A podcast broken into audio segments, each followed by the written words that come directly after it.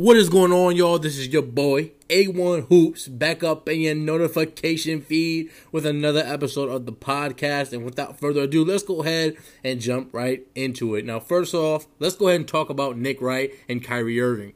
I'm not sure if you guys saw the tweet, but basically last week, my guy Nick Wright went out and tweeted that Kyrie Irving will reportedly retire if he were to somehow be traded from the Brooklyn Nets. Let's talk about that for a minute, shall we? Now, first of all, that's complete nonsense. That's definitely not true. And how do we know that's not true? My guy Kyrie, literally himself, Kyrie Irving, his actual Twitter account, he went and replied to Nick Wright with a puppet gif, like a gif of like a puppet being manipulated, to basically imply that Nick Wright doesn't know what he's talking about. And I gotta be honest, I'm on Kyrie's side here. He basically fried Nick Wright. He made him look like a clown. And that's pretty much what it is at this point. Kyrie Irving does not want to retire. He loves the game of basketball. The thing we do with Kyrie Irving is that we kind of give him unnecessary hate. You know, we say things like, oh, you know, he should just want to play basketball 24 7. People accuse him of not loving the game just because he doesn't go or seem to go as hard for it like a Kobe Bryant did, like a Michael Jordan. But that's because Kyrie Irving is his own man. He's his own person. He's the type of guy that isn't affected or manipulated by the masses in the way that, you know, some other people are. You know, obviously, there's nothing wrong with saying you're affected by what other people say or think about you. I mean, everybody has certain things. Everybody's sensitive to one thing or another. But for Kyrie Irving, you know, he's just really not like that. He doesn't care about stuff like that. And sometimes he feels like he needs to distance himself. Obviously, last season, there was a point in time where, you know what, he was like, oh, I just want to take a week off from the game of basketball. Or was it like two weeks? And he got a lot of slack for that. You know, he, he didn't tell coaches or anything like that. So basically, people accuse Kyrie Irving of not loving the game of basketball despite being the one, one of the most skilled players the game has ever seen. That doesn't make any sense to me. How are you one of the most skilled players ever? I mean, some people would say he's the most skilled ever but you don't really love the game of basketball, does that make any sense to any of y'all? In order for you to become that good at any particular craft, you literally have to love what you're doing. Otherwise, it'll never work out for you. Kyrie Irving loves the game of basketball just because he's not like everybody else or he's not, you know, one of these dogs like Jimmy Butler or Kobe Bryant was or like Michael Jordan was doesn't mean that he doesn't love the game of basketball. So for Nick Wright to go out and say, "Oh, you know what? Uh, Kyrie's this, Kyrie's that," If you do trade Kyrie, he's a cancer. If you, you know, if, if Kyrie does get traded, I'm hearing for sure that he'll uh, retire. It's not cool to be spreading out misinformation like that. Um, and obviously, Kyrie Irving addressed it himself and went ahead and said, "Oh, you know what? Boom, you're a puppet." Hit him with that puppet gif. Now, let's just be honest about one thing. We know what Nick Wright is trying to do here. He's been doing this ever since the moment Kyrie left the Cavs in order to play on his own team back in about 2017. Basically, he's been trying to downplay Kyrie Irving ever since then, and it's simply to push a narrative, a very obvious one that, hey, you know what? I think LeBron is the GOAT. Now, this isn't a LeBron topic. I'm not going to sit here and spend a lot of time on LeBron. I personally don't think he's the GOAT. Obviously, a top three player in NBA history, one of the very best we've ever seen, generational, all those things out the window. But with that being said, Nick Wright has definitely, over the years, tried to poison viewers' minds on their perception of Kyrie Irving. In other words, he does things all the time to kind of put down Kyrie as if he's not that guy, as if he's as if he's not one of those just elite players in the league. And he's not even the only one that does this. Someone as recently as Stephen A. Smith just did that today, this morning. He went ahead and said, "Oh, you know, Kyrie Irving for Ben Simmons." As if Ben Simmons is anywhere close to the basketball player that Kyrie Irving is. He's not. Kyrie is a lot better than he is. And I don't care that Ben Simmons is the better defender or the better rebounder or pretty much better at everything. The gap between Kyrie and Ben Simmons in terms of just putting the ball into the basket, which is what the game of basketball is about at the end of the day. Newsflash. The gap between their abilities to both do that is immeasurable. Kyrie Irving is legitimately one of the five most gifted players ever in terms of skill set. And he just finished averaging 27 points per game on 50, 40, 90. And you mean to tell me that Ben Simmons is better than him just because he can play the other, the, the other end of the basketball better than he can? It's not. It's nonsense. We saw what Ben Simmons did in the playoffs. It's nonsense. He's not the player that Kyrie Irving is. And just this this Kyrie me- hate media or just this media treatment towards Kyrie Irving is honestly just weird and annoying. And honestly, I mean, like I said before, I, I think he loves the game of basketball. I don't think he wants to retire. But if he were to s- somehow prematurely retire from the game, I think one of these things, or just you know the media in general, I think that'll be one of the reasons why he does do it, because he is treated unfairly. He's constantly blamed for how he for what went down in the Boston locker room back in the 2019 season when it, they just completely erupted and just melted down and they had a terrible playoff run. They got decimated by the Milwaukee Bucks, and he was pretty much blamed for the downfall of the Boston Celtics, and he still is blamed for that today. But what we go ahead and ignore is the fact that we've had players literally come out and say it was not Kyrie Irving's fault, and the media will still try to poison the masses and say it was Kyrie Irving's fault. Jayson Tatum literally had an interview with, I believe it was uh, Maria Taylor, you know the the black shorty, the one the one that works for ESPN, literally had a whole interview, and she asked him about this. She said, "Oh, you know, was Kyrie a cancer? Was he the reason why it didn't work out in Boston?"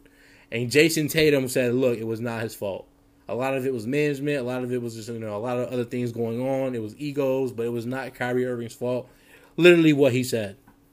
But yet, we just had this weird treatment towards Kyrie Irving, and I really don't understand why. He's his own man. He's his own dude. And that's just what it is as far as Kyrie Irving is concerned. The way the media treats Kyrie, and that's pretty much what this whole segment is about, it's just honestly ridiculous. And it's just something I wanted to talk about because it did happen very recently. Last week with the Nick Wright tweet, pretty much making a fake, pretty much tweeting out fake news saying, hey, you know, Kyrie's going to go ahead and re- request a trade. Uh, I'm sorry, no, he said Kyrie's going to retire if he does get traded, and that's just completely not true.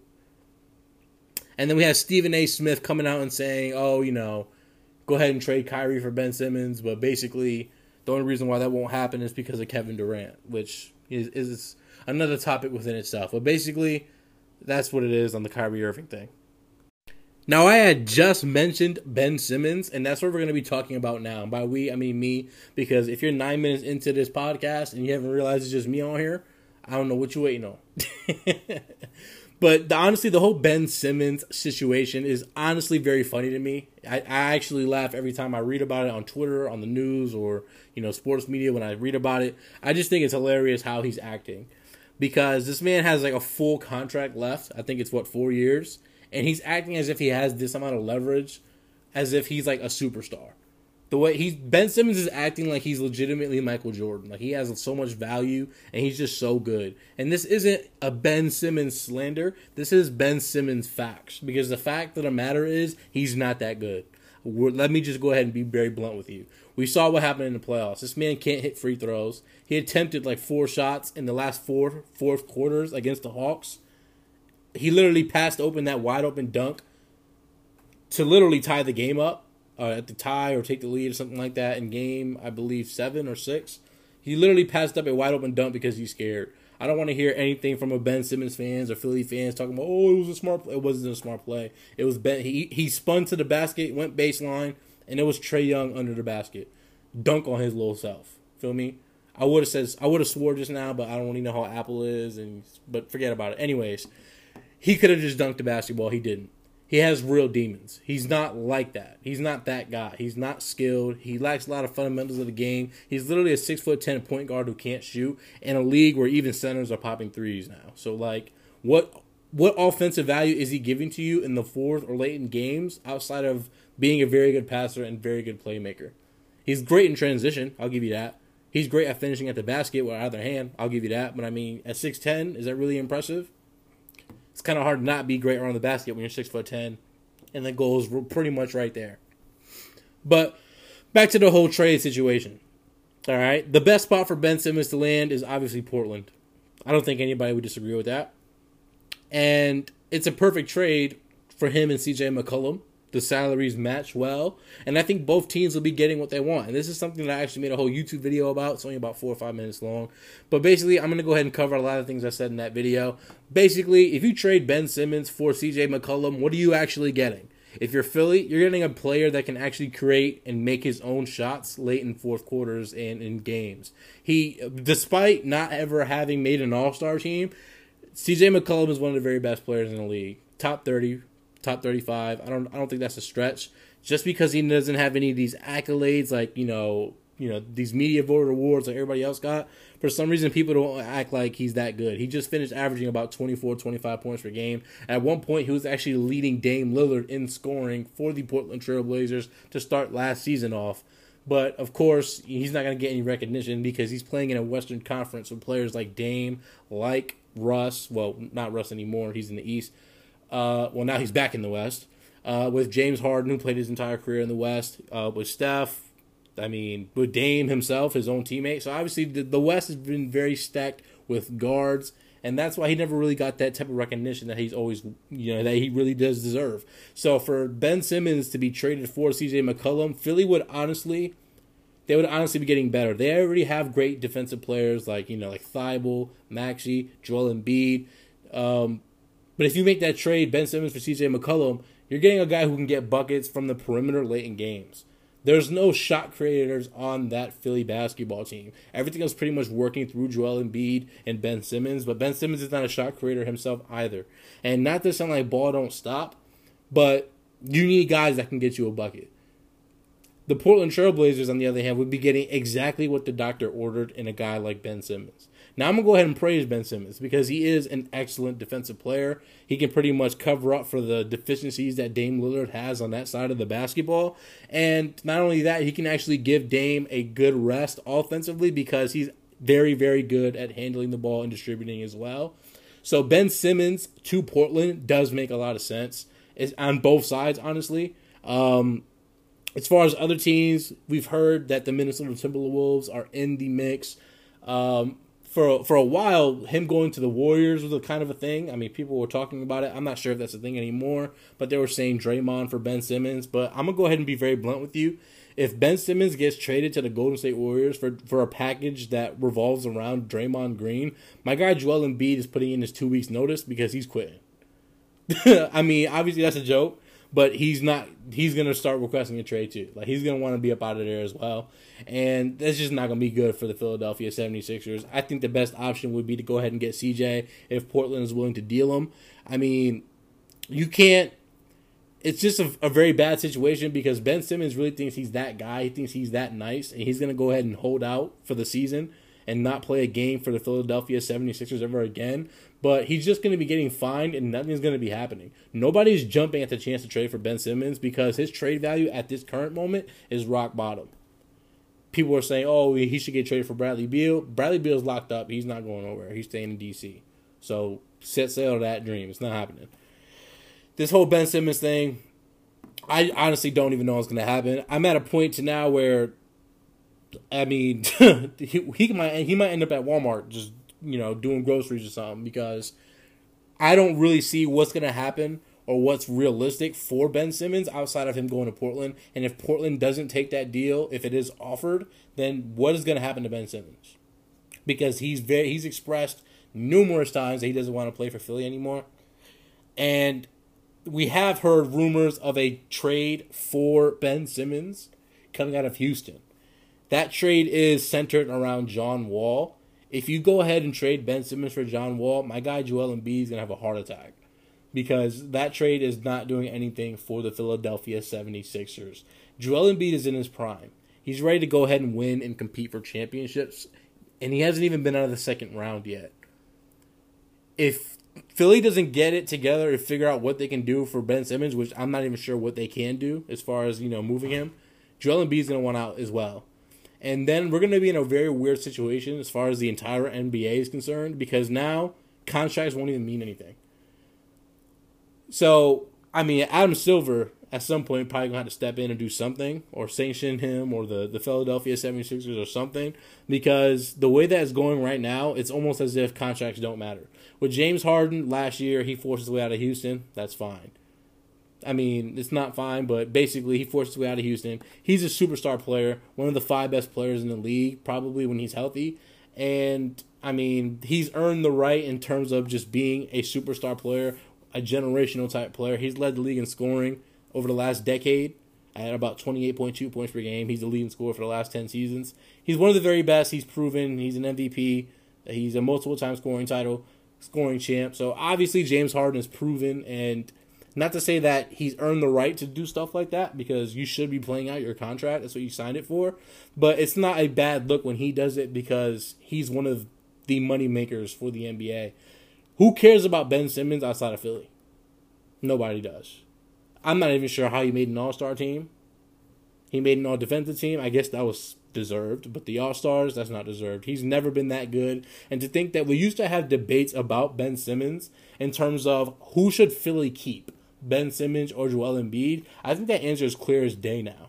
It's obviously Joel Embiid. Now, back in the day, maybe around 2018, 2019, people were legitimately saying that Ben Simmons is the next LeBron James. Now, how dumb do y'all sound right now? Like, anyone who actually said that, especially people in the media, you shouldn't even be allowed to talk basketball anymore because I think I was the only person who thought that that was such nonsense, and people used to kill me for that. Oh, you don't know who. You don't know the game. They called me a madman. But it's that's the facts. Ben Simmons has never been that good. Back when talks of Joel Embiid or Ben Simmons moving forward was a thing, I've been saying Joel Embiid should be the guy to stay, and I've been said Ben Simmons should be the one to go, and that didn't happen. So as far as the whole Ben Simmons situation, once again, in conclusion for that part of the show, I, it's it's a wrap. I think it's funny. We're gonna see what happens. Obviously, we're all gonna continue to monitor the situation, but I mean, the Sixers is cooked, and so is so is Ben Simmons. Now, next up, let's go ahead and switch gears completely. This ain't the Joe Rogan show, so my transitions is not like that. But we're going to be talking about LeBron James now. And I mean, let's just be real. He's earned the right. LeBron James, one of the three best players in NBA history at worst. If you're a hater, then you have him below top three. But if you're objective, no matter how much you hate LeBron, you have to admit he is top three. And because he is one of the very best players we've ever seen, he has earned the right to be talked about a lot. but with that being said, let's just talk about LeBron, his longevity, and when he's finally going to go ahead and wrap it up. When is his career going to actually be finished? When is he going to go ahead and just, you know, hang it up and just never play the game ever again? Now, that's something that ever since 2015, people have been talking about. We can all recall that famous tweet or infamous tweet, so to speak, about, oh, it's 2015, this LeBron stuff won't be going on much sooner. Like they were pretty much predicting he's about to fall off very very soon, and they've been very wrong about that. Not only have they been wrong, but like it's almost the opposite. He's had seasons since 2015 that were way better than what he played in in 2015. 2017 was a great season for him. He was an MVP candidate. I believe he was fourth in MVP voting. Uh, 2020, he came in second in MVP voting to Giannis Antetokounmpo. I mean, he's just he's one of the very best players ever. He takes care of his body very, very well, and I think that's why his longevity has been what it has been since to this point. I mean, when you talk about longevity, it's really only Kareem and LeBron at this point. And that's because of how much he takes care of his body, like I just mentioned. He spends it's been reported that he spends almost two million dollars a year on, you know, just working out, diet, training, things of that nature to make sure that he is operating at peak capacity. But no matter what it is that you do, the saying is Father Time is undefeated. And knowing this, we have to assume that at some point in time, LeBron is going to go ahead and wrap it up. Now, obviously, he's chasing the ghost in Chicago and Michael Jordan. Um, I think that shit's pretty much sailed. I think Michael Jordan's just a far superior basketball player on both sides of the ball. But LeBron does have the longevity argument, so to speak. So basically, because he's dominated the game for so long, a lot of people will say that LeBron is the GOAT, mostly because of that longevity thing, and that's fine. I don't agree, but I mean, that's your cake, not mine. But let's go ahead and talk about when he's actually going to retire and what do I think about it. Last season, it didn't end the way that the Laker fans, Laker Nation wanted it to. Uh, they got eliminated in the first round. Anthony Davis was pretty much a shell of himself, and that's mostly due to injuries throughout the entire season. I mean, it was career worst, career lows across the board for AD. And then LeBron got hurt. I forget who, but they pretty much clotheslined his ankle. He wasn't himself. I mean, obviously he was visually hurt, but even still, his body language his body language was just off. He wasn't doing a great job at leading his team. Um, everything about it was just a bad look. Yes, I understand he was hurt, but still, I mean, he probably should have just sat out. And they got eliminated in six games by the Phoenix Suns, who would go on to make the NBA Finals. Is this a sign of things to come? Maybe. Um, I would say LeBron has about maybe three years left max in terms of his time in the NBA. I think after maybe he'll have a good year this year. I think he'll start to drop next year, and I think he'll retire the year after that. Uh, if that makes sense. So basically, one more good season that was like similar statistically to last season, you know, assuming health, of course. Then the year after that, so the 2023 season, I think he's going to start to decline just a little bit or a, a, significant amount, probably a significant amount. And then the year after that, he'll probably just retire. So I'll say maybe about three years, and then he's going to wrap it up. We're, we're going to see, though. I mean, we, there's no time, there's no real telling with LeBron James. People were saying he was watched up back in the 2019 season when he got injured the first time in an LA uniform, his groin. He even actually struggled with the groin a little bit in the 2020 season, doing, but they ended up winning the championship. So you know it doesn't really matter. I guess he was able to fight through it. He was relatively healthy for the most of this season until that ankle went ahead and you know he, he got hurt with that. But we're gonna see. Um, like I said before, I think about maybe three more seasons or so, and then LeBron will be up out of here. But we'll never really know. Like I said, that's just one of the great things about LeBron James is that his longevity is pretty much unparalleled in the NBA as far as its history. Nobody's ever played this well for this long. Um, Kareem is like the only person that even comes close, but I believe he retired after 20 seasons or 19 seasons, and LeBron is entering his 20th season. So, I mean, we'll see how that goes. But that's pretty much after the LeBron stuff. And lastly, I just want to talk about one more thing, and this is something that is kind of, I guess, is kind of controversial. Not really in the media, but mostly on you know sports pages, sports Twitter, NBA Twitter. Um, it's the topic of whether or not the NBA bubble, which we had last year in the playoffs, actually counted. And I'm, I do not mean last year, I mean the year before that. So basically the 2019 2020 season. Um, at first, when people made the claim that the bubble didn't count, I kind of figured it was a joke. I'm not. I'm not. I'm being dead serious. I thought people were joking when they said that the NBA bubble didn't count because maybe their favorite team just didn't play well. Maybe their team wasn't even invited to the bubble. Um, I pretty much figured they were joking, but come to the realization that they're being dead serious. So basically, there's a lot of people who think the bubble didn't count. I'm gonna go ahead and give my thoughts on it. I'm gonna tell you guys if I think it counts or not. And to not, you know, no surprises, I actually do think it counts. I mean, I don't see why it wouldn't count. The NBA recorded it. The, the regulate the rims was regulation. The ball was regulation. The lines was regulation. Uh, they counted on the stats. If you go to basketballreference.com, NBA.com, all the stats counted. Just because TJ Warren got hot for a game and dropped 50, it does it, it validates the whole thing. And honestly, I think it's very disrespectful to go ahead and say that the bubble doesn't count because you're basically saying I don't care that these players were away from their families for about four or five months. I don't care that they were stuck in a glorified hotel, basically and they were pretty much isolated from everybody and everything. weren't even allowed to leave. I don't care that they had to go through those conditions at all for our entertainment. I don't think anything they did counts. That's disrespectful. And if an NBA player who actually went to the bubble were to hear a fan say that, honestly, I honestly feel like they would be disrespected. They'd be offended by that. Truth be told, because you don't know what it's like to have to go through something like that. Imagine your job, right? Imagine your job tells you you need to go work in Orlando, Florida, right? Like, oh yeah, we're gonna send you to Orlando, right? And they're basically gonna make you stuck at this glorified hotel, right? You can't talk to anybody outside the hotel. You can't talk, you can't talk to any friends that you may or may not have in Orlando or in nearby cities. You cannot step foot outside of that hotel ever. And whenever you're done working, you have to go straight to your hotel room, right? Just for your coworkers to say, "Oh, none of that shit counts." Like, that's so that you'd be offended by that. You'd be like, "What do you mean? Like, how does that not count?" I was work. I was doing something that's harder than what you have to do. At least you get to go home to your family. I don't. I was here for five months. So, for fans to go ahead and say that it doesn't count, it really doesn't make sense to me. I get it. T.J. Warren had a great game. He dropped 50 points. That could have happened anywhere. Okay.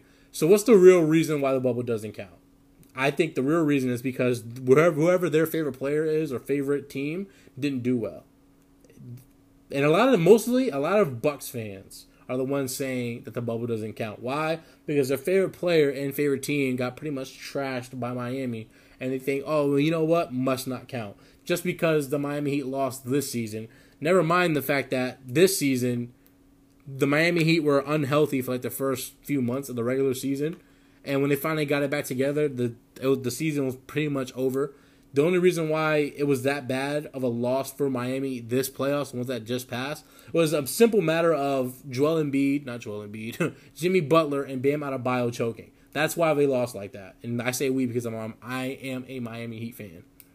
If anything, this season that just passed doesn't count. Why? Because we had so many games and and and so many weeks on end where players are just on the injured list or on the COVID protocol list um, we almost didn't even have an All Star game. Matter of fact, Joel Embiid and Ben Simmons didn't even get to play in the All Star game because of COVID protocols. So, if anything, this season doesn't count. Uh, everybody, almost all the star players were available in the Orlando bubble. The only ones that weren't were like who Kyrie and Kevin Durant. I mean, who else didn't go? All the stars were there. So how does it not count? It doesn't count because your favorite player didn't do well or your favorite team didn't go far. That's why it doesn't count. I mean, what what happened in the bubble besides T.J. Warren scoring fifty would even would even what's the word I want to use here? Would even grant that? Like, what what what justifies you saying the bubble doesn't count because T.J. Warren got hot for a game, or is it because Miami made the finals? and Miami didn't play good this year. But I've already explained why Miami didn't play good this year. So for someone to come out and say that the bubble doesn't count, it just sounds like haterade at this point. The bubble did count. I mean, it doesn't matter what you believe as a fan. It doesn't really matter what I believe either. The NBA counted it, so it counts. Deal with it. I don't, I don't know what else to tell you. But that's pretty much all I have for you guys today. That was episode 36. Hope you guys enjoyed the show. Just a quick, you know, cool conversation. Definitely hit me up on Twitter or anything like that. You know, Instagram, YouTube, you name it. I got it. Let me know what you guys think about the episode. And with that being said, stay blessed, man.